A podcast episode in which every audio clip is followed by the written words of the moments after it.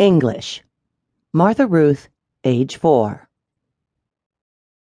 Southern Indiana offers scenic beauty with its many forests, caves, rivers, and lakes.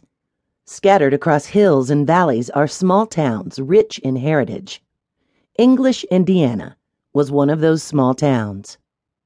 Sitting on top of a hill was a brick house with a white framed church next door.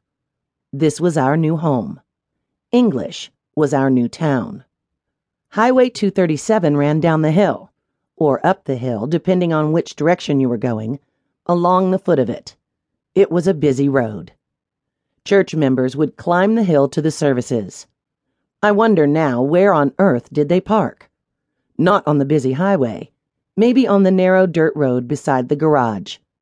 The garage sat at the foot of the hill adjacent to a small grocery store.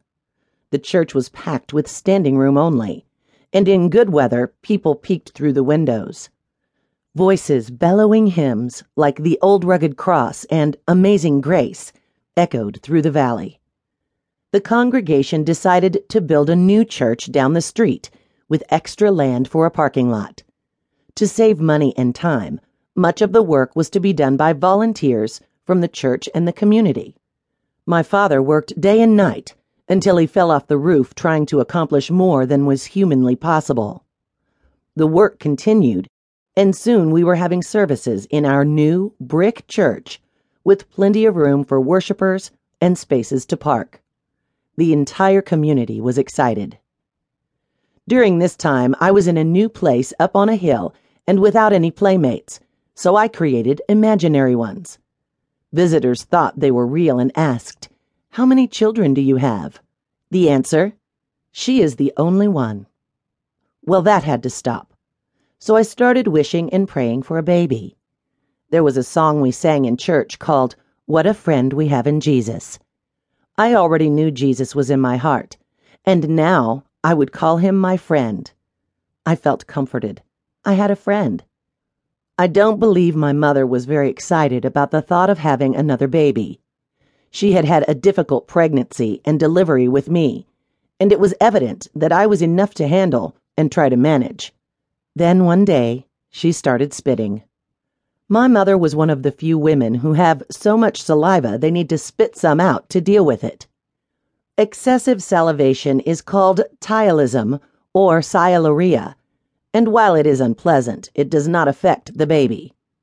Hormonal changes may be the culprit. Nausea also might make one swallow less, causing saliva to build up in the mouth. Ptyalism is more common among women suffering from hyperemesis gravidarum, a severe form of morning sickness, which my mother had. She carried her brown bag at all times. A baby was on its way, and I started looking every morning under the dining room table to see if the baby had arrived. My mother was not feeling well, and she was disturbed that my dad was not around much. I am sure I was a handful, but I learned to do mommy things, like standing on a stool to iron, gathering eggs, sweeping the back stoop, checking on the pigs and rabbits, and walking through the meadow with my dad to milk the cow. We had a little farm up the hill behind the house and the church. Oh, yes, we had an outhouse. And I do remember the toilet tissue. It was the Sears and Roebuck catalog. No wonder we all grew up to be constipated.